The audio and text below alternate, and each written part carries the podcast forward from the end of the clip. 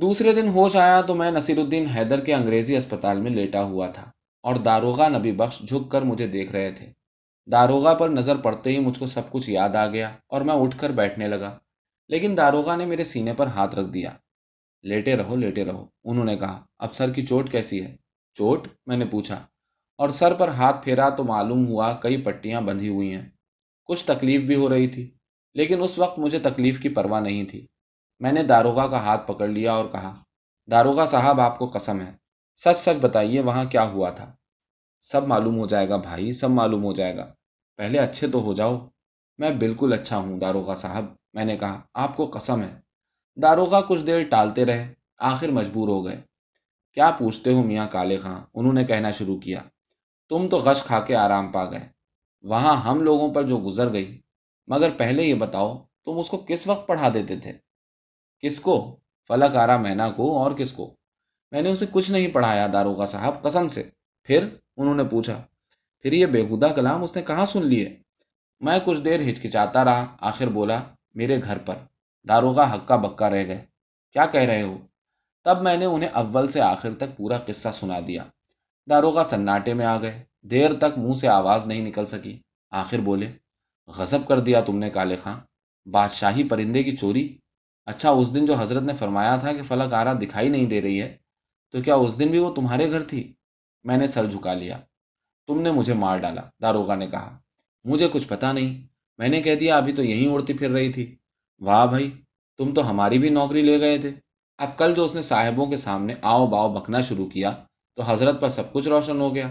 If if اس کی کل کی لنترانیاں سن کر حضرت نے جو بات کہی، وہی میں کہوں کہ یہ کیا زبان مبارک سے ارشاد ہو رہا ہے۔ کیا میں اٹھ کر بیٹھ گیا۔ حضرت نے کیا فرمایا؟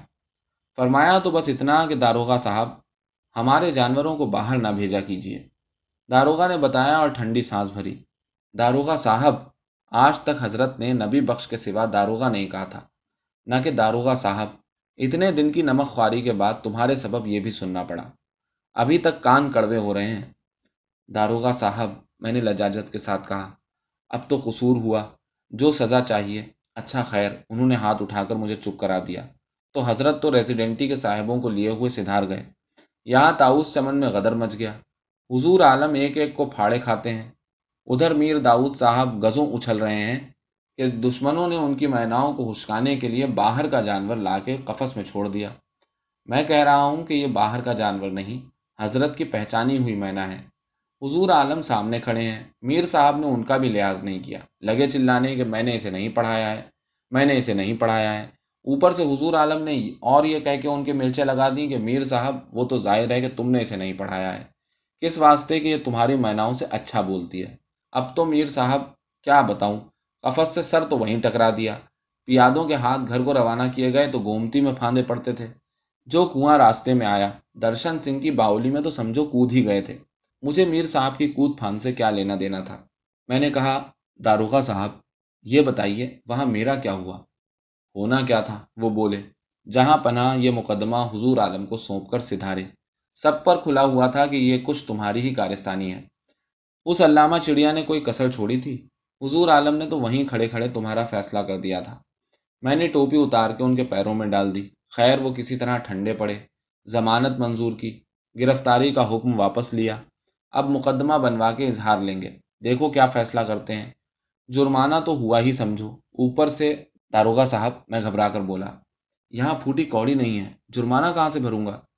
ارے بھائی، کیوں پریشان ہوتے ہو؟ داروغہ نے کہا، آخر ہم کس دن کے لیے ہیں؟ لیکن بات جرمانے ہی پر ٹل جائے تب نہ۔ حضور عالم کھسیائے ہوئے ہیں۔ صاحبوں کے آگے کرکری ہوئی ہے۔ کیا پتہ بندی کرا دیں یا گنگا پار اتروا دیں۔ قید خانے سے زیادہ مجھے گنگا پار ہونے کے خیال سے وحشت ہوئی۔ ساری عمر لکھنؤ میں گزری تھی۔ باہر کہیں جاتا تو پاگل ہو جاتا، میں نے کہا۔ داروغہ صاحب، اس سے تو اچھا ہے کہ حضور عالم مجھے توپ دم کرا دیں۔ خدا کے واسطے کوئی ترکیب نکالیے۔ پھر مجھے خیال آیا، کیوں داروغہ صاحب، بادشاہ کو عرضی لکھوں؟ شاید معافی مل جائے۔ عرضیاں بادشاہ کو پہنچتی کہاں ہیں میرے بھائی؟ داروغہ ٹھنڈی سانس لے کر بولے۔ ایکوں ایک کاغذ پہلے حضور عالم کے ملاحظے سے گزرتا ہے۔ اب وہ جس پر چاہیں آپ حکم صادر کرا دیں، جسے چاہیں حضرت کی خدمت میں پیش کریں۔ داروغہ اٹھ کھڑے ہوئے، چلتے چلتے ذرا رکے اور بولے، مگر یہ ضرور ہے کالے خاں، عرضی کی تمہیں سوچی اچھی ہے۔ داروغہ صاحب، لیکن مجھے خدارہ یہاں سے نکلوائیے میں نے کہا، نہیں دباؤں کے یہ بھپکے مار ڈالیں گے۔ سچ کہتے ہو اچھا تو چھٹی میں ابھی دلائے دیتا ہوں، تم گھر جا کر ایک دن دو دن آرام کر لو، پھر کسی اچھے منشی سے عرضی لکھوانا۔ آپ نہ لکھنے بیٹھ جائیے گا۔ میں داروغہ صاحب جاہل آدمی، آپ لکھ کر بنتا کام بگاڑوں گا۔ اور ہم کیا کہہ رہے ہیں؟ داروغہ صاحب اسپتال والوں سے بات کر کے ادھر کے ادھر نکل گئے اور میں کچھ دیر بعد چھٹی پا کے گھر آ گیا۔ ننی فلک آرا کو گود میں بٹھا کر میں دیر تک بہلاتا رہا، لیکن مجھے خبر کچھ نہیں تھی کہ میں کیا کہہ رہا ہوں اور وہ کیا کہہ رہی ہے۔ دوسرے ہی دن میں منشیوں کی فکر میں نکل کھڑا ہوا۔ اس وقت لکھنؤ میں ایک سے ایک لکھنے والے مل جاتے تھے۔ منشی کال کا پرساد تو میرے ہی محلے میں تھے۔ تین کو میں جانتا تھا کہ بادشاہ کی خدمت میں رسائی رکھتے ہیں۔ ایک مرزا رجب علی صاحب، ایک منشی ظہیر الدین صاحب، ایک منشی امیر احمد صاحب۔ مرزا صاحب بڑی چیز تھے۔ ایک عالم میں ان کے قلم کی دھوم تھی۔ ان سے کہنے کی تو میری ہمت نہ ہوئی۔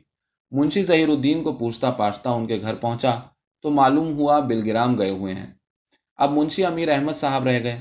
ان کا گھر بتانے والا کوئی نہ ملا۔ لیکن یہ معلوم ہوا کہ وہ جمعرات کے جمعرات شاہ مینا صاحب کے مزار پر حاضری دیتے ہیں۔ اتفاق کی بات اس دن جمعرات ہی تھی۔ وہ بھی نوچندی جمعرات۔ مغرب کے وقت مچھی بھون کے پہلو سے ہوتا ہوا میں شاہ مینا صاحب پہنچ گیا۔ آدمیوں کی ریل پیل تھی۔ کسی طرح مزار تک پہنچا۔ وہاں قوالی ہو رہی تھی۔ منشی صاحب ہی کا کلام گایا جا رہا تھا۔ وہ خود بھی وہیں تشریف رکھتے تھے۔ میں انہیں قیصر باغ میں کئی بار دیکھ چکا تھا۔ ایک کونے میں کھڑا ہو کر قوالی سننے لگا۔ رات گئے، محفل برخاست ہوئی تو منشی صاحب کو لوگوں نے گھیر لیا۔ اب باتیں ہو رہی ہیں۔ خدا خدا کر کے منشی صاحب اٹھے، باہر نکلے۔ میں پیچھے پیچھے ہو لیا۔ اب منشی صاحب تسبیح گھماتے ہوئے ایک گلی سے دوسری دوسری سے تیسری میں مڑتے جا رہے ہیں اور میں سائے کی طرح ساتھ ساتھ۔ آخر وہ ٹھٹک کر رک گئے۔ میں نے سامنے آ کر سلام کیا۔ انہوں نے جواب دے کر مجھے غور سے دیکھا۔ آپ کے کرم کا محتاج ہوں، میں نے کہا۔ منشی صاحب جیب میں ہاتھ ڈالنے لگے۔ میں نے ہاتھ جوڑ لیے، حضور فقیر نہیں ہوں۔ اچھا تو پھر فقیروں سے بھی بدتر ہوں۔ آپ چاہیں تو خانہ خرابی سے بچ جاؤں۔ ارے بندہ خدا، کیوں پہلیاں بھجوا رہے ہو؟ کچھ کھل کر نہیں کہو گے؟ میں نے وہیں کھڑے کھڑے اپنا قصہ شروع کر دیا، مگر منشی صاحب نے تھوڑی ہی دیر میں مجھے روک دیا۔ ان کا مکان قریب آ گیا تھا، وہاں لے گئے۔ میں نے کتنا کتنا کہا کہ رات بہت آ گئی ہے، میں کل حاضر ہو جاؤں گا۔ مگر انہوں نے اسی وقت سارا حال سنا۔ بیچ بیچ میں کبھی افسوس کرتے، کبھی حیرت، کبھی ہنس پڑتے، کبھی بادشاہ کی تعریف کرنے لگتے۔ میں نے پورا قصہ سنا کر اپنا مطلب عرض کیا تو وہ کچھ سوچ میں پڑ گئے۔ پھر بولے، سنو بھائی کالے خاں تمہارا قصہ ہمارے دل کو لگ گیا۔ عرضی تو تمہاری ہم لکھ دیں گے اور جی لگا کے لکھیں گے۔ لیکن وہ حضرت تک پہنچے تو کیوں کر پہنچے؟ یہ تمہارے بس کا کام نہیں۔ کوئی وسیلہ ہے تمہارے پاس؟ وسیلہ؟ میں نے کہا، منشی صاحب، میرا تو جو کچھ وسیلہ ہے، آپ ہی ہیں۔ آپ حضرت سلطان عالم کی خدمت میں ہاں بھائی، گاہے گاہے حاضری تو دیتا ہوں۔ غریب پروری ہے حضرت کی کہ یاد فرما لیتے ہیں۔ تو پھر منشی صاحب، میں نے کچھ خوش ہو کر کچھ ڈرتے ڈرتے کہا، اگر وہ عرضی آپ ہی، منشی صاحب ہنسنے لگے۔ بھائی، کالے خاں۔ مگر سچ ہے، تم بادشاہی کارخانے کو کیا جانو؟ وہاں یہ تھوڑی ہوتا ہے کہ حضرت ضلع سبحانی، آداب، یہ چٹھی لے لیجیے۔ اور حضرت نے ہاتھ بڑھا کر ہاں، ہاں، میں جھیپ گیا۔ بولا، منشی صاحب، یہ میرا مطلب نہیں تھا۔ اصل یہ ہے کہ سلطان عالم کو عرضی پہنچوانے کے لیے آپ کے سوا اور کسی سے نہیں کہہ سکتا۔ عرضی بادشاہ تک پہنچی بھی تو ہزار ہاتھوں سے ہوتی ہوئی پہنچے گی۔ پھر مقدمہ تمہارا حضور عالم کے حوالے ہوا ہے۔ وہ کاہے کو پسند کریں گے کہ منشی صاحب رک کر دیر تک کچھ سوچتے رہے۔ بیچ بیچ میں اپنے آپ سے باتیں بھی کرنے لگتے تھے۔ کچھ لوگوں کے نام بھی لیتے جاتے تھے۔ میاں صاحبان مقبول الدولہ، راحت السلطان امامن اور معلوم نہیں کون کون۔ آخر میں کہنے لگے اچھا میاں کالے خاں، اللہ نے چاہا تو عرضی تمہاری حضرت کے ملاحظے سے گزر جائے گی۔ آگے تمہاری قسمت۔ میں نے منشی صاحب کو دعائیں دے دے کر ان کی تعریفیں شروع کر دیں تو گھبرا کر بولے، ارے بھائی ارے بھائی، کیوں گناہ گار کرتے ہو؟ کام بنانے والا اللہ ہے۔ لو، بس اب تم اپنے گھر کو سدھارو۔ وہ اٹھ کھڑے ہوئے، میں چلنے لگا تو دروازے تک پہنچانے آئے۔ میں نے رخصت ہوتے وقت کہا، منشی صاحب، اس کا اجر اللہ آپ کو دے گا۔ غریب آدمی ہوں۔ آپ کا حق محنت۔ ہاں منشی صاحب نے زبان دانتوں تلے دبا لی۔ اس کا تو نام بھی منہ سے نہ لینا۔ اور میرے کندھے پر ہاتھ رکھ کر پھر وہی کہا، بات یہ ہے کالے خاں، تمہارا قصہ ہمارے دل کو لگ گیا ہے۔ آصف الدولہ بہادر کے امام باڑے کا نوبت خانہ رات کا پچھلا پہر بجا رہا تھا۔ جمعراتی کی اماں بیچاری، میں نے سوچا، میرا راستہ دیکھتے دیکھتے سو گئی ہوں گی۔ انہیں جگانا اچھا نہیں معلوم ہوا۔ صبح تک شہر میں آوارہ گردی کرتا رہا۔ تین چار دن گزرے ہوں گے کہ کیا دیکھتا ہوں۔ داروغہ نبی بخش دروازے پر کھڑے ہیں۔ میں گھبرا گیا، لیکن انہوں نے مجھے بولنے کا موقع ہی نہیں دیا۔ کہنے لگے، ارے میاں کالے خاں، بھائی تم تو قیامت نکلے۔ میں اور بھی گھبرا گیا۔ بولا، داروغہ صاحب، واللہ مجھے کچھ خبر نہیں، کیا ہوا؟ کیا ہوا؟ داروغہ صاحب بولے، یہ ہوا کہ تمہاری عرضی حضرت سلطان عالم کی خدمت میں پہنچ گئی اور ملاحظے سے گزرتے ہی اس پر حکم بھی ہو گیا۔ حکم ہو گیا؟ میں نے بےتاب ہو کر کہا۔ کیا حکم ہوا داروغہ صاحب؟ سلطانی فیصلے ہم لوگوں کو بتائے جائیں گے۔ کیا بات کرتے ہو کالے خاں؟ لیکن اسے لکھ رکھو۔ اچھا پہلے یہ بتاؤ، عرضی میں سارا حال لکھوا دیا تھا؟ بٹیا کا بن ماں کے ہونا، پہاڑی مینا کے لیے تمہیں دیکھ کرنا، اور اول سے آخر تک، میں نے کہا۔ عرضی میں نے دیکھی تو نہیں، لیکن منشی امیر احمد صاحب نے کہا تھا جی لگا کر لکھوں گا۔ منشی امیر احمد صاحب؟ داروغہ تعجب سے بولے، انہیں پکڑ لیا؟ اما ہم تمہیں ایسا نہیں سمجھتے تھے۔ وہی ہم کہیں یہ عرضی حضرت سلطان عالم تک پہنچ کیوں کر گئی؟ داروغہ صاحب، وہ ابھی آپ کیا کہہ رہے تھے؟ اما جو کہہ رہے تھے وہی کہہ رہے ہیں۔ نہیں، آپ نے کیا کہا تھا؟ اسے لکھ رکھو۔ وہ ہاں داروغہ کو یاد آ گیا۔ ہم کہہ رہے تھے، اسے لکھ رکھو کہ تمہیں معافی مل گئی اور تمہاری بٹیا کو مینا بٹیا کو مینا میں حیران ہو کر بولا۔ یہ کیا کہہ رہے ہیں داروغہ صاحب؟ تم ابھی بادشاہ کے مزاج سے واقف نہیں ہو۔ داروغہ بولے۔ آج جو سویرے سویرے بندے علی، ان کا چوبدار مجھ سے تمہارا گھر پوچھنے آیا تو میں بھاپ گیا۔ بھائی جی خوش ہو گیا۔ لیکن میں نے دیکھا، داروغہ بہت خوش نہیں ہے۔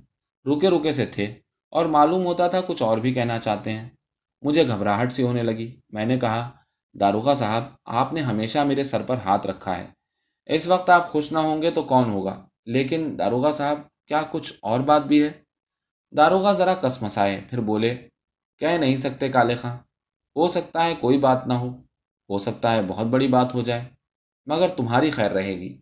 داروغہ صاحب خدا کے لیے۔ اب داروغہ صاحب پریشان نظر آ رہے تھے۔ بھائی، انہوں نے کہا، تازہ واردات بھی سن لو۔ آج نواب صاحب کے تین آدمی تاؤس چمن میں آئے تھے۔ نواب صاحب؟ ارے حضور عالم، دستور معظم، وزیر اعظم مدار الدولہ نواب علی، نقی خاں بہادر۔ کہو، سمجھے؟ سمجھا۔ داروغہ نے یاد کرنے کی کوشش کی۔ خیر ہوگا، انہوں نے مجھے تاؤس چمن میں بلوایا۔ میں گیا تو دیکھا ایجادی قفس کے سامنے تنے ہوئے کھڑے ہیں۔ مجھے دیکھتے ہی بڑے تیوروں کے ساتھ پوچھنے لگے، ان میں فلک آرا کون سی مینا ہے؟ میں چل گیا۔ بولا، انہی میں کہیں ہوگی؟ میں کوئی سب کے نام یاد رکھتا پھرتا ہوں۔ ان کے بھی دماغ آسمان پر تھے۔ کہنے لگے، اتنے دن سے داروغہ ہو اور جانور کو نہیں پہچانتے۔ میں نے کہا، چلیے پہچانتے ہیں، نہیں بتاتے۔ آپ پوچھنے والے کون؟ بات بڑھنے لگی۔ ان میں ایک شاید نئے نئے مصاحبی میں آئے تھے۔ مونچھیں نکل رہی تھی ذرا صورت دار بھی تھے۔ انہوں نے کچھ زیادہ رنگ دکھانا شروع کیا تو میں نے کہا، صاحب زاد صاحب، اپنا جوبن سنبھال رکھیے۔ پٹھان بچہ ہوں۔ جب تک داڑھی مونچھیں پوری نہ نکل آئیں، میرے سامنے آگا پیچھا دیکھ کر آئیے گا۔ مجھے ہنسی آ گئی۔ داروغہ صاحب وہی آپ کی زبان سے اللہ کی پناہ۔ ہاں نہیں تو داروغہ واقعی تاؤ میں آئے ہوئے تھے۔ اب وہ لگے ڈھکارنے۔ میں نے کہا، میرے شہزادے، ہم خاصے کے شیروں کو نوالا کھلاتے ہیں۔ لے بس، اب چونچ بند کیجیے۔ نہیں اٹھا کر موہنی کے کٹیرے میں پھینکوں گا پہلے، نام پوچھوں گا بعد میں۔ شور سن کر محلات کے بہت سے آدمی نکل آئے۔ معاملہ رفع دفع کرایا۔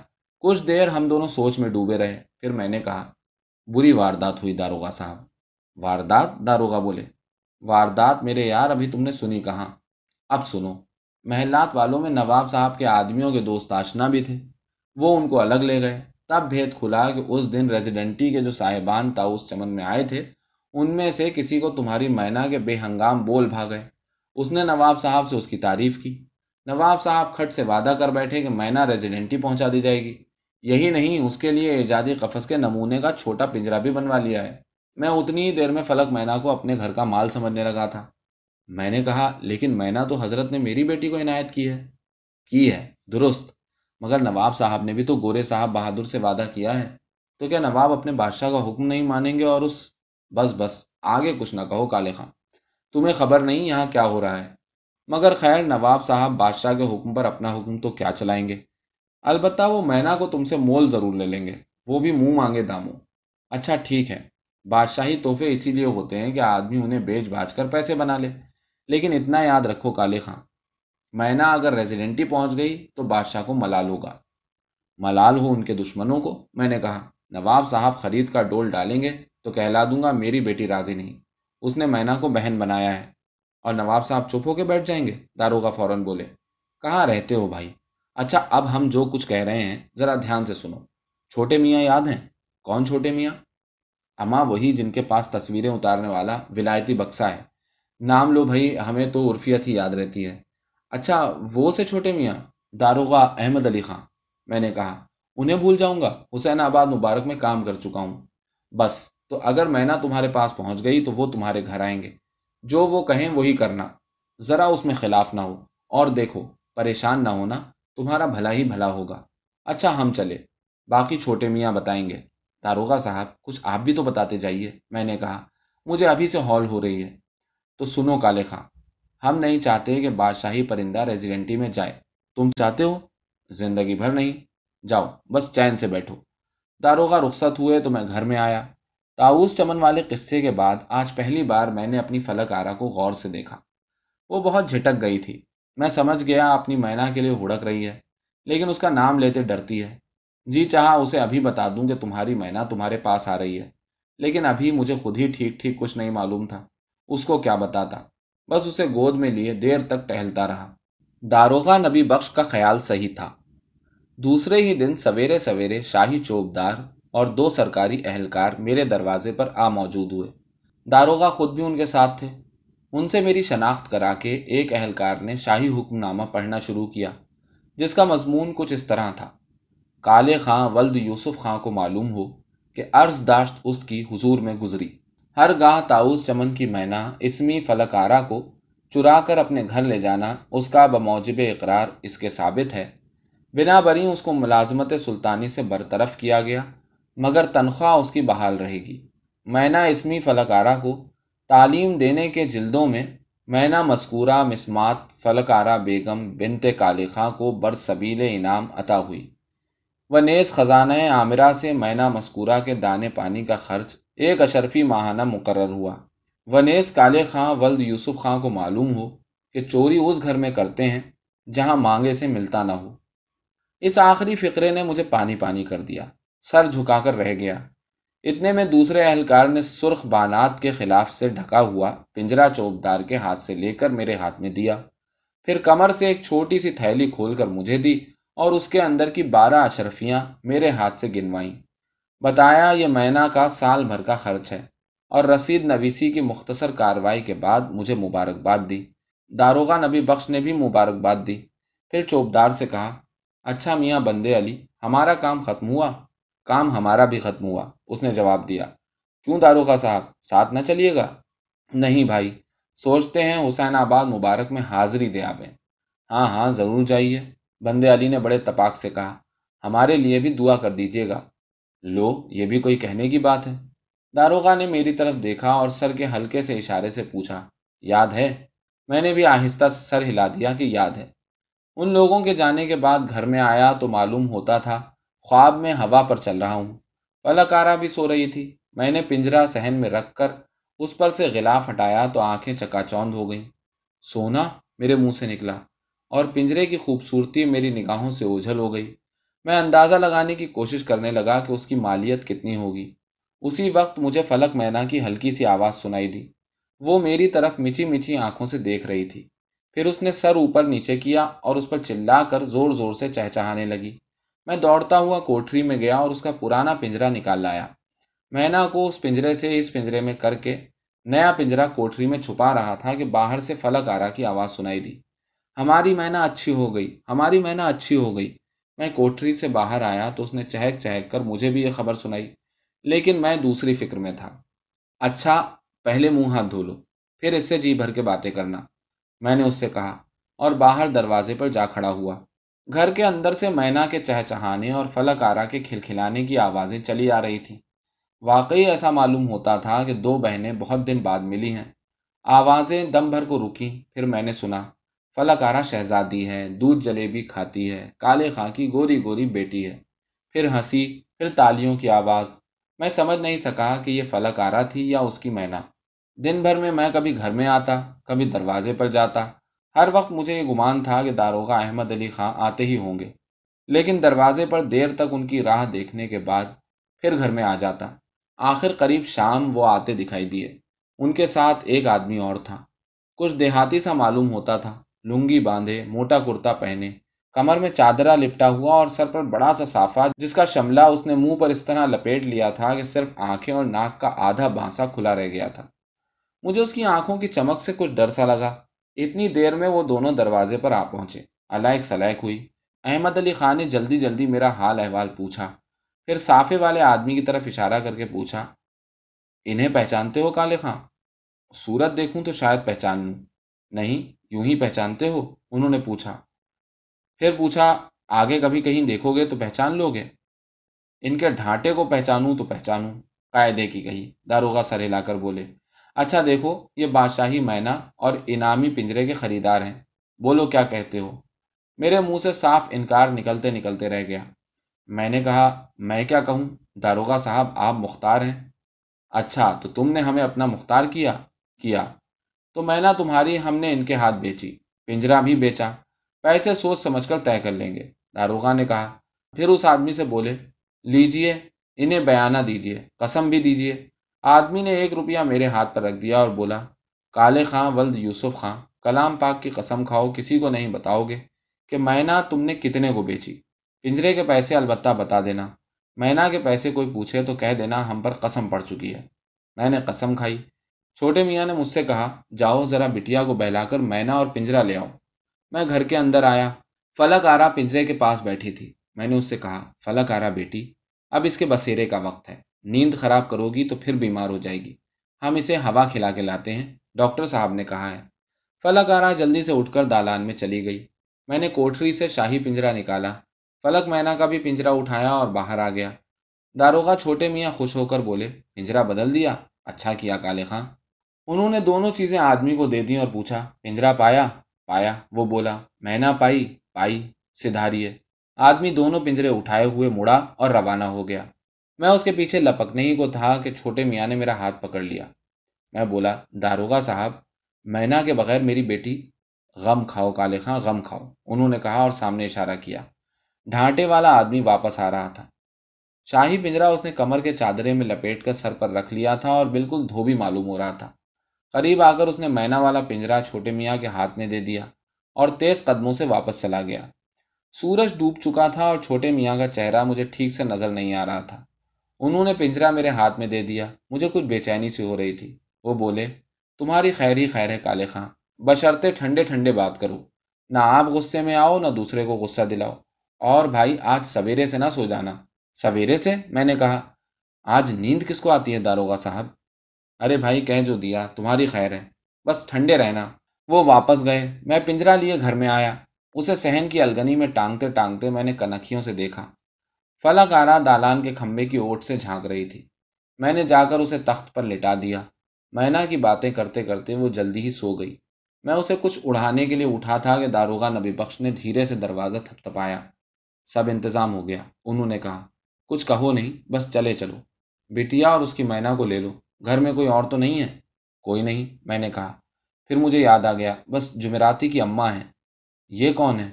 خیر، انہیں بھی لو، ڈولی ساتھ لایا ہوں۔ اور ذرا جلدی کرو، کالے خاں۔ اور داروغہ صاحب، گھر کا سامان؟ تم تو ابھی واپس آؤ گے، بس بٹیا اور وہ کس کی اماں ہیں، ان کا سامان اٹھاؤ۔ حسین آباد میں ست کھنڈے کے پیچھے، نرکلوں کے قطع کے نشیب میں الماس خانی اینٹوں کا چھوٹا سا محمد علی شاہی مکان تھا۔ وہاں ہم لوگ اترے، صاف ستھری جگہ تھی۔ جھاڑو دلی ہوئی، لوٹوں گھڑوں میں تازہ پانی بھرا ہوا۔ دالان میں چوکی پر کمل جل رہا تھا، فلک آرا سو رہی تھی۔ میں نے اسے ایک پلنگڑی پر لٹا کر مینا کا پنجرا سراہنے ٹانگ دیا۔ سامان رکھنے دھرنے میں کچھ دیر نہیں لگی۔ داروغہ ہمیں اتار کر کہیں چلے گئے تھے۔ ذرا دیر میں واپس آئے۔ مجھے دروازے پر بلایا۔ کمر سے ایک تھیلی کھول کر مجھے دی اور بولے پنجرا بک گیا۔ رقم چھوٹے میاں کی تحویل میں ہے۔ اوپر کے خرچے کے واسطے یہ سو روپے گنو۔ یا کہو، پوری رقم ابھی دلوا دوں؟ نہیں داروغہ صاحب، میں گھبرا کر بولا، میرا تو اتنی ہی چاندی دیکھ کر دم الٹا جا رہا ہے۔ داروغہ ہنسنے لگے، پھر بولے، اور دانے پانی کی اشرفیوں کو بھول گئے؟ میں واقعی بھول گیا تھا، بلکہ اس وقت مجھ کو یہ بھی یاد نہیں آ رہا تھا کہ میں نے اشرفیاں کیا کی داروغہ نے میری سراسیمگی دیکھی تو پوچھنے لگے، کیا ہو گیا بھائی؟ اسی وقت مجھے یاد آ گیا، دوڑتا ہوا مکان میں گیا، ایک بخچہ کھولا شاہی پنجرے کے غلاف میں لپٹی ہوئی اشرفیاں اٹھائیں اور باہر آ کر داروغہ کی طرف بڑھا دی داروغہ صاحب، میں انہیں کہاں رکھوں گا؟ میں نے کہا، ان کو اپنی تحویل میں لے لیجیے۔ خواہ چھوٹے میاں کے پاس رکھا دیجیے۔ اوروں پر اتنا اعتبار نہ کیا کرو کالے خاں، انہوں نے کہا۔ شرمندہ نہ کیجیے داروغہ صاحب، میں نے کہا۔ آپ لوگ کوئی اور ہیں؟ شاباش ہے تم کو؟ داروغہ نے کہا۔ اور اشرفیاں کمر بند میں رکھ لیں، پھر بولے اچھا کھانا آتا ہوگا۔ کھا پی کر اپنے مکان کو سدھارو۔ رات کو وہیں رہا کرنا۔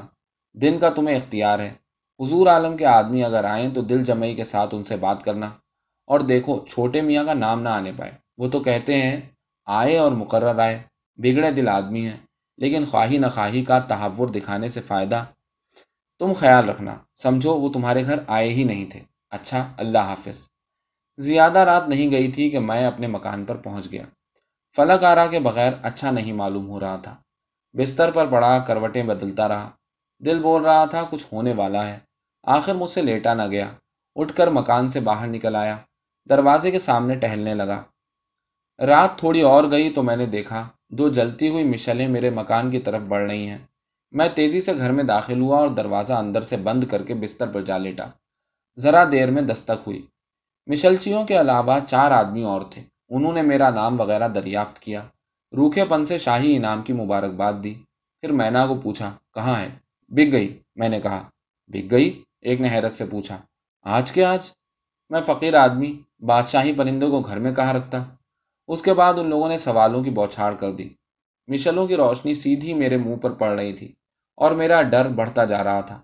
لیکن میں نے اپنے حواس بحال رکھے اور ہر سوال کا فوراً جواب دیا۔ کس نے خریدی؟ معلوم نہیں، وہ چہرہ چھپائے ہوئے تھا۔ دیکھو گے تو پہچان لو گے۔ نہیں، وہ چہرہ چھپائے ہوئے تھا۔ کتنے میں بیچی؟ نہیں بتا سکتا۔ اس نے قسم دے دی ہے۔ کیوں؟ وہ جانے۔ چھوٹے میاں آئے تھے۔ کون سے چھوٹے میاں؟ اس کے بعد کچھ دیر خاموشی رہی۔ پھر پوچھا گیا، تو میں نہ بک گئی۔ بک گئی۔ پیسے کیا کیے؟ ایک نے پوچھا۔ ہم مدار الدولہ بہادر کے آدمی ہیں۔ ذرا سوچ سمجھ کر بات کرنا۔ پیسے کیا کیے کالے خاں ابھی صرف بیانہ لیا ہے۔ کتنا؟ ایک روپیہ میرے منہ سے نکل گیا۔ پھر مجھے پسینے چھوٹنے لگے۔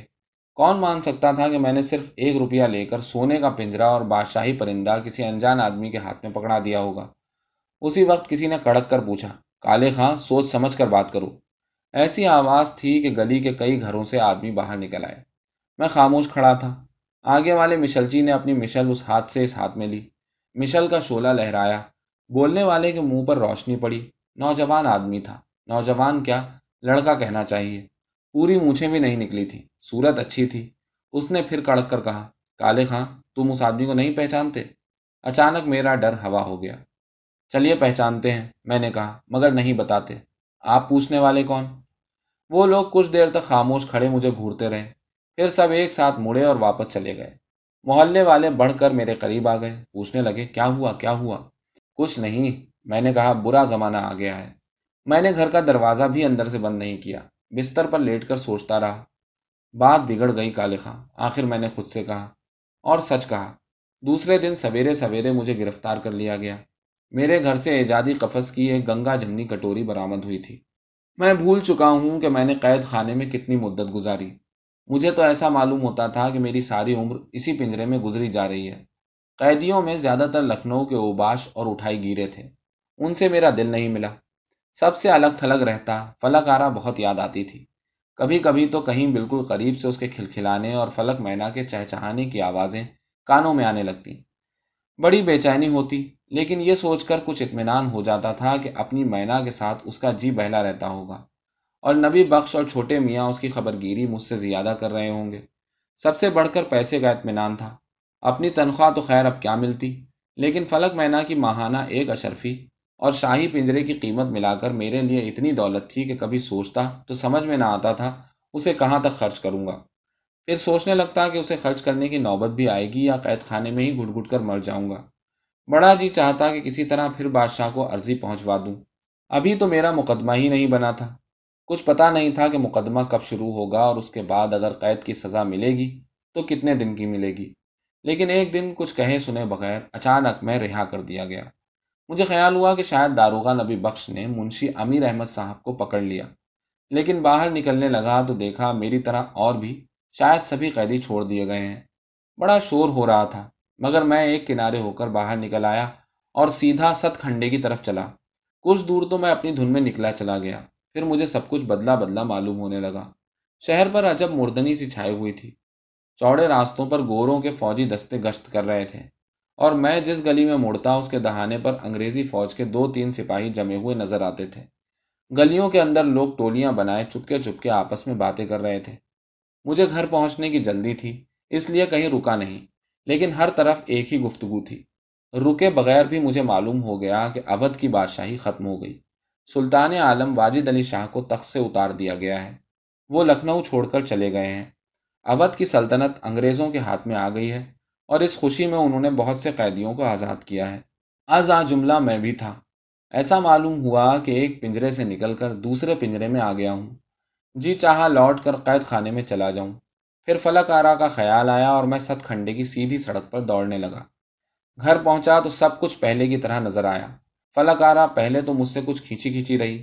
پھر میری گود میں بیٹھ کر اپنی مینا کے نئے نئے قصے سنانے لگی۔